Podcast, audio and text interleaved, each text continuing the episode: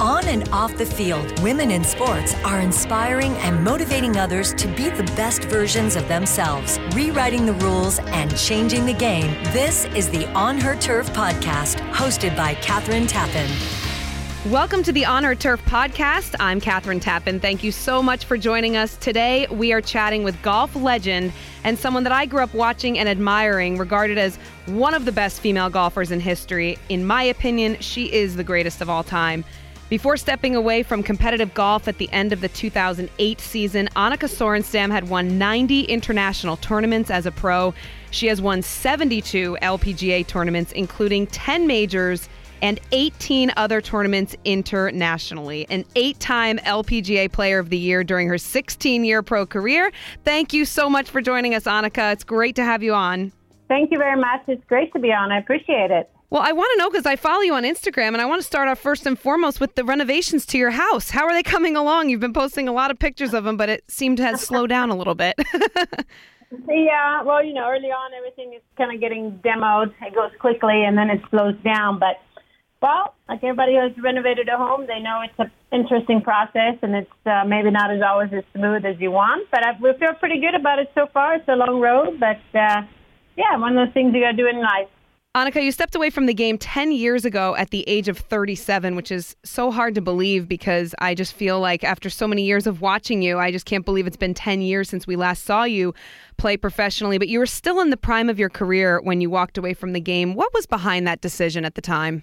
You know, I felt like I had achieved everything I wanted to achieve. I'd been a professional for 17 years, and uh, you know, when I joined the tour, I didn't know if I could, you know, win a single golf tournament. And then, um, you know, fast forward, I've achieved a lot more than I ever thought I could. And it was just, you know, I was happy. I was fulfilled. I felt like I had done everything I could. And, and I started to look at some other things that, uh, you know, I had interest in, whether, you know, I was getting married. I wanted to start a family. I had a foundation and I just want to spend more time on other things and playing was really not a priority anymore.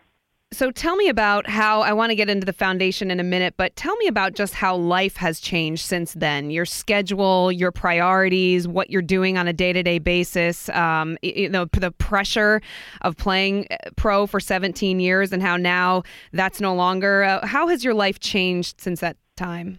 Yeah, no, I mean it's of course has changed. I mean, I like to say it's changed towards the better, even though I loved what I was doing.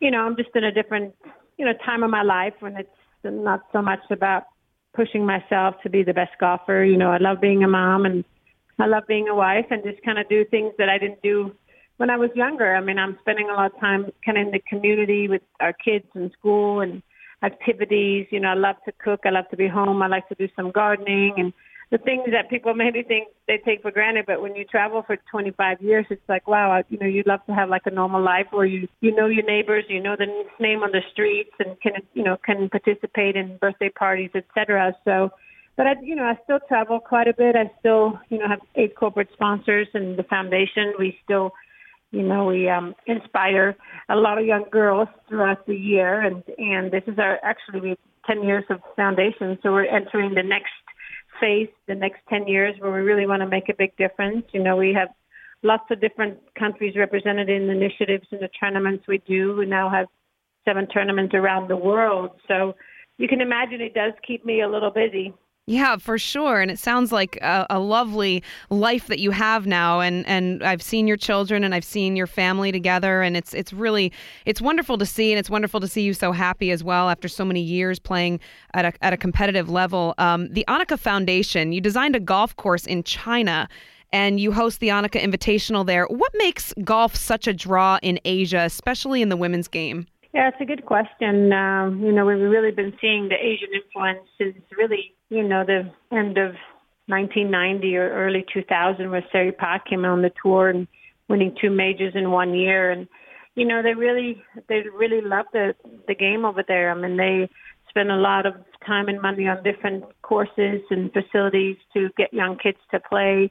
You know, they study the game and they have an ama- amazing uh, work ethic. These young players that come to the tour, you know, they're very technically sound. You know, they're mentally strong, and I would say all those things that you need in the game of golf. And and of course, having role models like Seri Pak and Inbee Park, it it just makes a difference. So You know, they are a big part of the LPGA, and I think they push everybody forward. But you know, it's amazing when you travel overseas. I would say it started way before the 90s in Japan. I mean, golf has been a big part of of um, of that area, and as we know, the Olympics will be in 2020. So, you know, golf is really a global global game, and we'll see it when we had the Olympics in uh, in uh, Brazil not not too long ago, and we have one of our tournaments in Argentina actually, and we're seeing a big boost in young girls' participation. It's it's a sport that you can play all your life, and it's nice to see that it's getting you know traction around the world. Yeah, I think that's what's so great about the game of golf. I started at a very young age, and I'm certainly not an expert by any means if anybody's at the American Century Championship and watches me play, but I the the best part about golf that I loved with all the other sports that I played was that it was 4 hours out on the course or 5 hours with my parents, with my sister, and there's no cell phones, and you are just out in nature playing a great game and enjoying each other's company.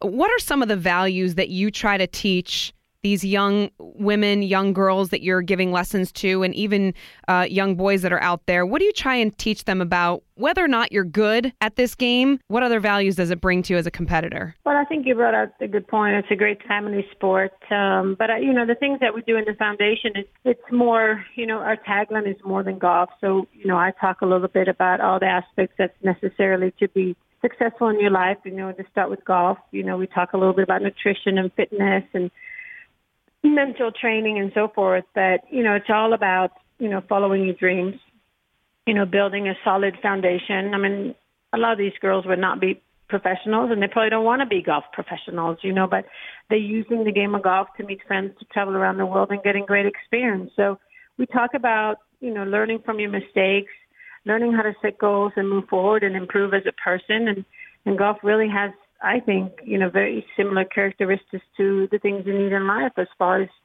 you know, working hard and patience and motivation, integrity and confidence. And, you know, I think sports in general is good for young girls to participate in. It does help them with confidence. It helps them, you know, develop as young women. And hopefully these young women will be, you know, C-suites down the road or executives in big companies. I mean, it is the next generation. So, it's all about more, you know, growing as a person and learning and, and using golf as a tool, meeting people and, you know, the way they interact with their sponsors and learning how to, you know, say thank you and please and, and sending thank you notes and interacting in a, this type of um, atmosphere, I think is really, really healthy. I mean, to be able to perform, walking down the fairways and putting the score together and then you take it into the classroom. I mean, they're used to pressure, they're used to performing, and mm. there's like good qualities to have. I love that. And I love what you said about the thank you notes. That is one of the top things I tell people when they ask, you know, how to network and how to be better and how do I get contacts in the industry. And I say, whoever you meet at any point in time, always write a thank you note because I do believe that that is a lost art that so many people have left to the wayside with the advancement of technology and everything. But, you know, you bring up the confidence aspect. And I think you are such a great example to talk about this because you had and you know still in a way still do but you did have that trademark shy personality in the days especially early on when you were playing and getting into the competitive side of professional golf. And i recently read in a vanity fair article you did that earlier in your career you would actually avoid winning tournaments to avoid the victory speech. Is that true? Uh, very much so yes. I mean i i i am not really a fond of a microphone. I'm not really you know, comfortable standing in front of people and so forth. And you might think that, well, how how is that possible with the career you've had? Well, you know, it's too early on, and, and also same thing in school. I was afraid to raise my hand in case, you know, I would answer the wrong question, and I thought all the other kids would laugh at me. So it's better to sit in the back and be quiet. But um, you know, eventually I realized, and you know, together with my parents and you know, they kind of helped me go through it. It's, you know, if you want to achieve things in life, there's some things you got to face. You know, I had to face my fear of being in the limelight or just, and I'm not talking, you know, major limelight. I'm just talking about, you know, playing at the home course where, you know, you say something in front of your members of the club or your contemporaries. So just able to get over that kind of hurdle of, of, um, you know, the fear that I have and, you know, making fun of myself or, something like that. So, you know, my dad said, why don't you just bring your seven iron up there on stage and pretend it's a microphone and, and say that, you know, say that, you know, normally, you know, I like my golf clubs to do the talking. And, and, you know, I was terrified. And then I realized that, you know, I somehow managed to, you know, get over that. And then, of course, you know, when you win the U.S. Open as as a sophomore, so to speak, on tour, I mean, it, I was really, really nervous, and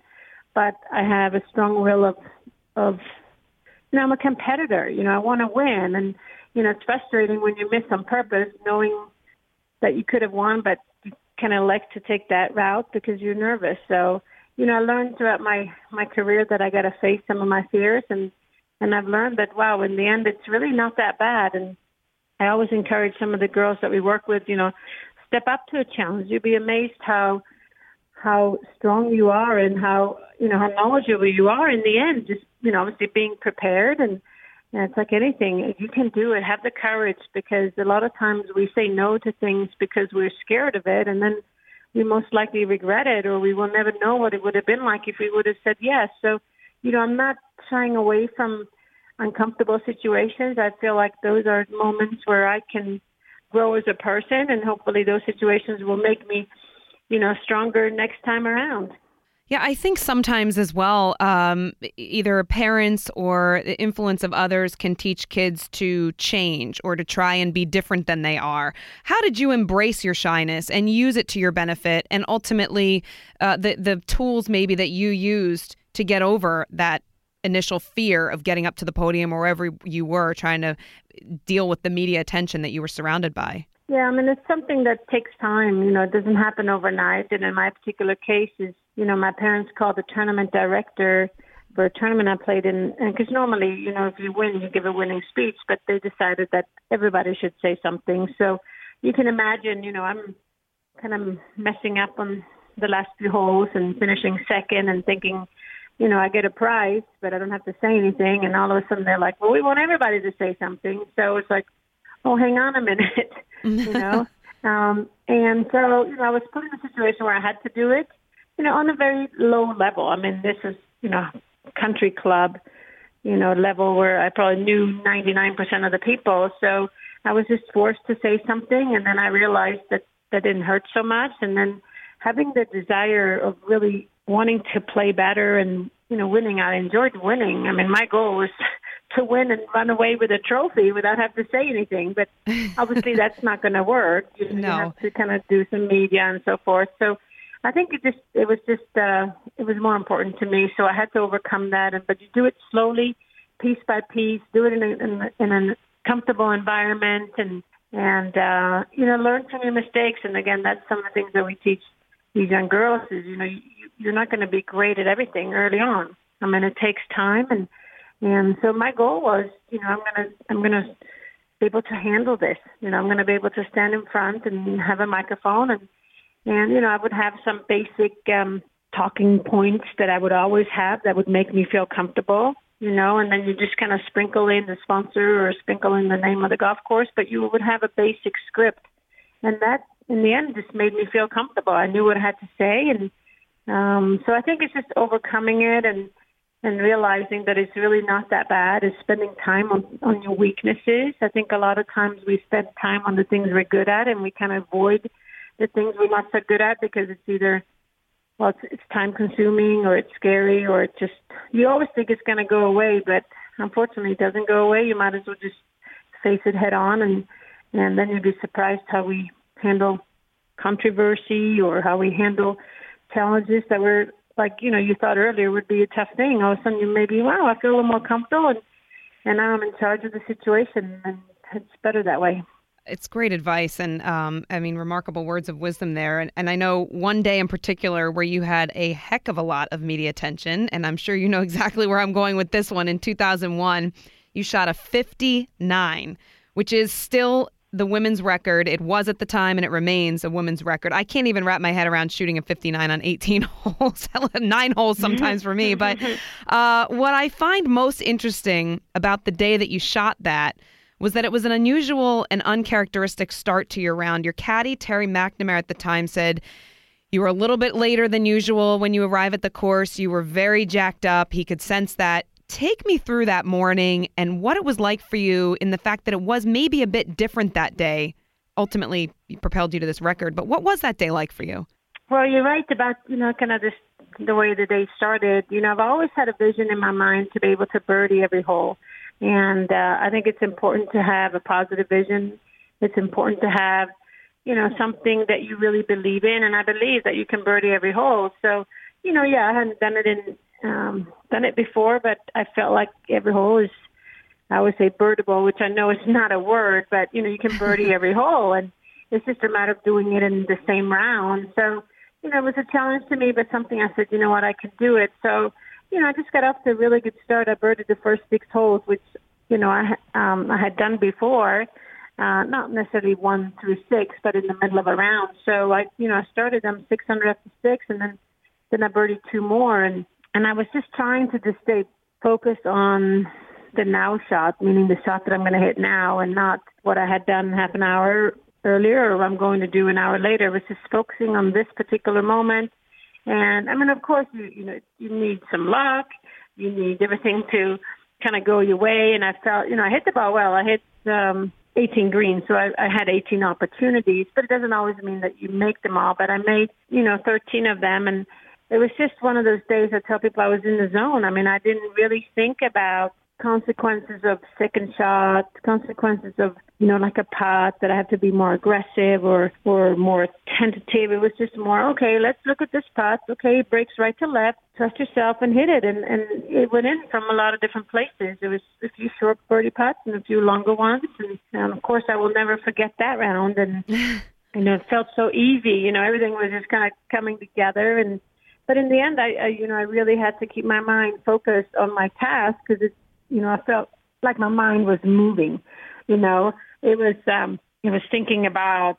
I mean, a lot of different things. Like I said, things that's going to happen maybe later, or or things that you know you can't control. And that's one thing that worked really hard on golf is to focus on the things I can control. And you can't control, you know, your score, for example. You can't control aftermath of a tournament or anything like that, or, or, other player scores or bounces, etc. I was just putting my energy literally on the things I can control, which was my mind and, and club selection and, and the swing and so forth. And it worked out. So obviously one of the highlights of my career and something I'll never forget. Of course, something no, none of us will ever forget. When when you have a round like that, though, and I'm curious because I go hole to hole. I have a great hole, and then the next hole is terrible, and I'm like, oh, this game is so frustrating. I'm sure a lot of amateur golfers like myself feel that way. But you had a round of 59, an incredible performance. What were the next couple of rounds like for you on the course? Was it frustrating at times if you couldn't get the birdies on every hole that you had just had? I know you said a lot of luck factored into that, but what were the next couple days like for you when you played? Well, that's the thing is that a lot of people say it's uh, it's tough to follow up uh, from a good round, whether it's 59 or 63 or 62. Um, but you just got to again, new day, new opportunities, you know, new conditions. You know, everything is just very different. Same golf course, but whole locations are different. You just got to take the positive, meaning, you know, it felt good. I had good momentum. It felt easy. But you're hitting new shots that it's irrelevant from yesterday. So it's always hard to follow up a really good round, but you have to, again, stay in the moment, stay and just kind of hit one shot at a time. And lots of little drills and exercises to kind of keep your mind focused on that. And for me, a lot of times it was, you know, I wouldn't write down the score right away uh, because then I get reminded what I had. You know, wait a few holes and then write down the score for the last three holes, or you know, I really try to move on. I've I've learned how to put the past behind me, so to speak, and it's just focusing on what's happening now, here and now. So, and that's again, golf is a mental game. You have to kind of figure out little games for yourself to to do well. Uh, that it is indeed. I need to get myself mentally better as well at the game. You are listening to the On Her Turf podcast with Kathryn Tappen. We are chatting with golf legend Annika Sorenstam. And Annika, so much is made and written about male athletes when they retire. Many go through a very challenging time. Uh, identity loss, midlife crisis type of situation. Uh, very, very challenging on the families as well. Your husband, Mike, actually, Mike McGee, he wrote his college thesis on this very topic. But I feel like hardly you ever hear of the tough times that a female athlete goes when she retires. It's just assumed she's going to go right into motherhood or she's going to go into her foundation work or all these other ventures that she has. What was it like for you? And why do you think we don't hear as often about the challenges that a woman faces when she retires? Well, it's a good question. I really don't know the answer. I mean, it's probably the same reason why we talk more about men's sports in general when they're on the course or on the field or on the court or whatever you call it you know, it's just um I think for anybody, I mean, yeah, I'm a female athlete and but you know, you're also just an individual, you know, you're a person and I think the key is to you know, if you're lucky in my case, I stepped away on my own terms. You know, I some athletes are forced to retire and that's going to be hard when you probably feel like you had more to give or you just you know you were not ready to to go yet so to speak and you wanted more experience i mean i left i mean i decided to leave so you know in my case i felt like i was ready you know again i, I wasn't I didn't want to put in the time anymore, and, and winning another tournament wasn't going to change my life. And you know, when you lose the desire, when you lose the motivation, you know, for me it was easier. I mean, I had other interests to replace. My mind has always kept busy, you know, and having an interest in other things. I think that is the key. And when you're an athlete, a lot of a lot of athletes don't have hobbies. There's no balance in life. I think the word balance is really important. And I mean, I had balance. You know, I have um you know, I, I was, like I said, getting married. I have interest off the golf course. I love being at home and cook. And so, again, having my mind being occupied on other things I enjoy, I think that's really important. And if you step away at a time when you still have your mind on the field or you're just missing your teammates and, and, and there's nothing else, I can see how hard that would be because your life has probably been surrounded by sports your whole life. And a lot of times if it's an individual sport, it's all about you. You know, it's you, the athlete, and a lot of attention is it's, it's on you. And when you step away, it's some people miss that, and and maybe that was one of the things that I not you know didn't miss that much because I never really seeked it. You know, I never really I didn't play golf to be in the limelight. You know, I didn't play golf mm-hmm. to be mm-hmm. seen and be heard. Um, on the contrary, I played golf because I I loved the game and I was you know extremely competitive and loved to be outside and and try to master this difficult game. That was my task, and I think that all those things together help to to move on. So, but I can understand and and see the difficulty from some others that don't have maybe the peace uh, and the balance of you know outside their sport. You talk about having that balance with family and work, and you are still working uh, on many levels with your sponsorships, your uh, foundation, the Annika Foundation, your speaking engagements. What have you learned about where your limits lie within each day and what you can handle in the span of the 24 hours? Yeah, that's something you you learn. I mean, I I feel like you know sometimes I try to do you know everything and. um I was told early on I could do anything, but I can't do everything. And sometimes I feel like there's just not enough time in the day. So obviously having a great partner with, with my husband, uh, we, we, uh, tag team it very well with, with the kids and the house and whatever it's done. So, but yeah, it, it takes planning, it takes time management, it takes sacrifices and, and just kind of, you know, also sharing goals and vision together. So we're on the same path, and so I'm not going up this way and he's going off that way. you know, mm-hmm. I mean, you mm-hmm. need to have that, but I think you also need to have respect for each other. I think you need to have uh, the time, you know, separate time for each other, but then also having the individual free time. You know, you you're still a person, and I think you function best if you can be you and you feel comfortable being you. So again, it's you know, it's we haven't perfected it by anything by any means, but you know, we learn along along the way, and also having kids. I mean, kids grow and different needs, and so it's never set in stone. You always adjust, and you're trying to kind of go with the flow a little bit and improvise. But you know, that's the thing is, I'm I'm a lot more strict, organized, and disciplined. He's kind of the fun, free, loving. So I think we complement each other very well. I need to relax at times, and he needs to be a little structured at times. So, and I respect that about him. Love him, you know, for that reason so it works out. But you know, by the end of the day, I think anybody's, you know, what's your purpose in life and what's important to you, and you have to find that balance. And you know, it's just everybody's very different. I tell people it's, it's recipe for success is depends on all who you are and what you want. Well, I love that you give us a window into your free time a little bit by posting on your social media platforms, on your Instagram and your Twitter. And you really have embraced this whole new world of social media, which I know was not as wildly popular as it is now when you were playing. Um, but, you know, we see your kids, we see your home renovations, we see the golf excursions you go on, the tubing, um, the, the fun you guys have out in Lake Tahoe. Um, and it's really, it's really wonderful to get a window into your life. What has allowed you to embrace, you know, for being such a private person, what has allowed you to embrace this platform of social media and and what do you think it would have been like when you were playing if you had this? Well, you're right. I mean, I certainly didn't have it, and you know, things have changed the last, you know, five years for sure. And um, I, I think you know that's that's where Mike has kind of come into my life with a really positive guidance, and you know, just being comfortable with who I am and what I do, and be able to share it. And you know, it wasn't like I was behind a door or anything. It was just more I didn't think people cared.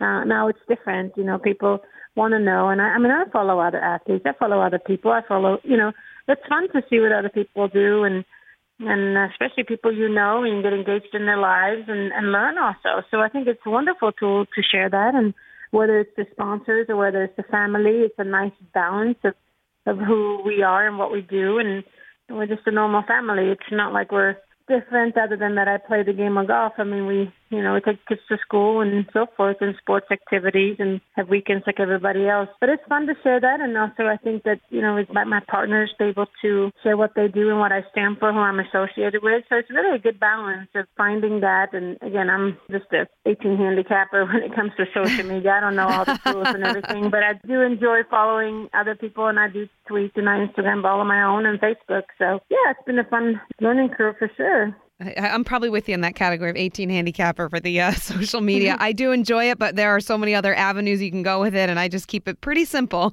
when it comes to posts and everything. Uh, one one thing you've said a number of times throughout this conversation is you're comfortable with who you are, and there's no denying you have that comfort and that confidence uh, that propelled you to a incredible career.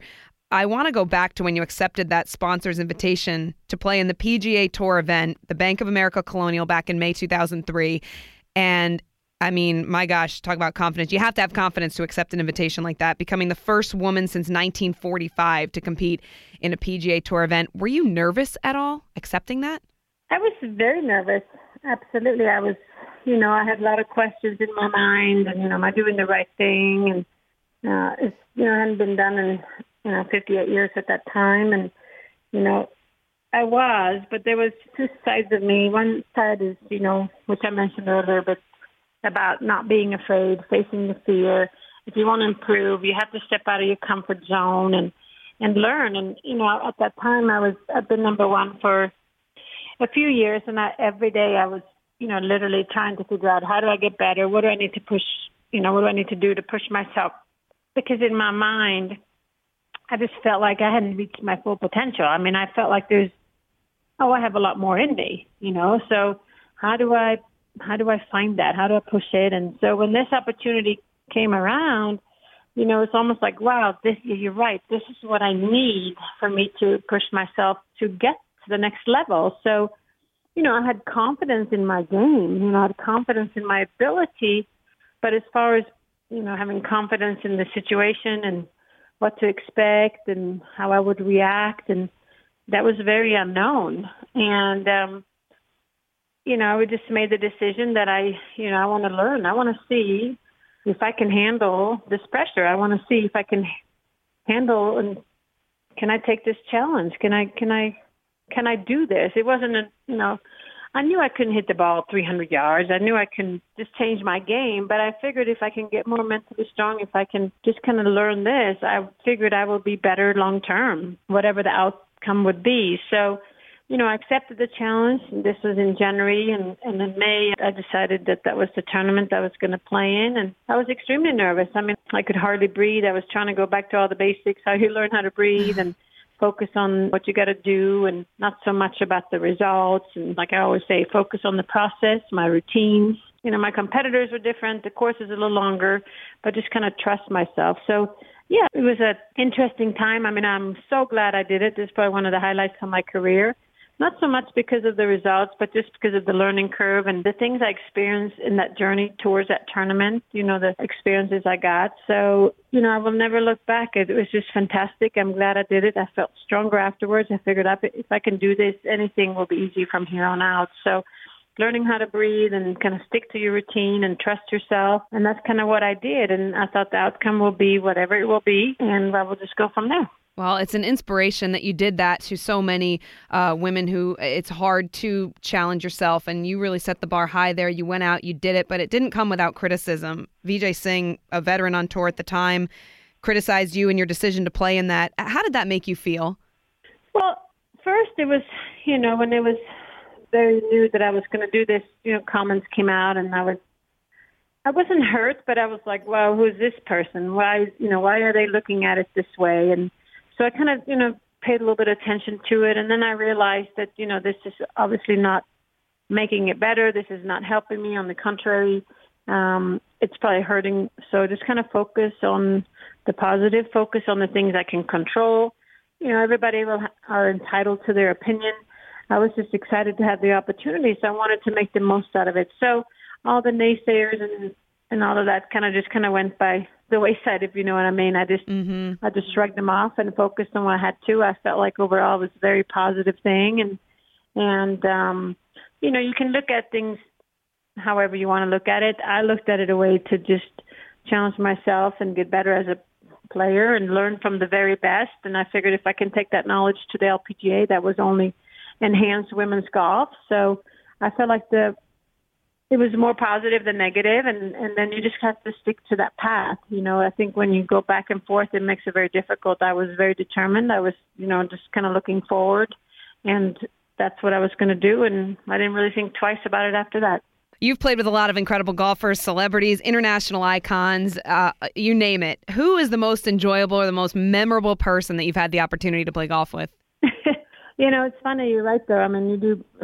Luckily, golf is a sport where a lot of other retired athletes they want to play. You know, so you know I've, I've been lucky to play with a few, and whether it's athletes or whether it's actors or whether it's you know politicians and whatever it may be. So it's hard to single anybody out. I mean, I'm a big Condoleezza um, Rice fan. Mm. You know, I've played with her a few times. I just she's an impressive woman who just loved the game. I mean, she's accomplished musician as well and to listen to her stories. I just, I mean, I like to play with people that I admire. You know, I've also played with really funny people, you know, Joe Pesci, I played with uh, Bill Murray, you know, and you just, there's not a quiet moment. You know what I mean? There's just constant noise and, it's got to be know, distracting play, a little bit.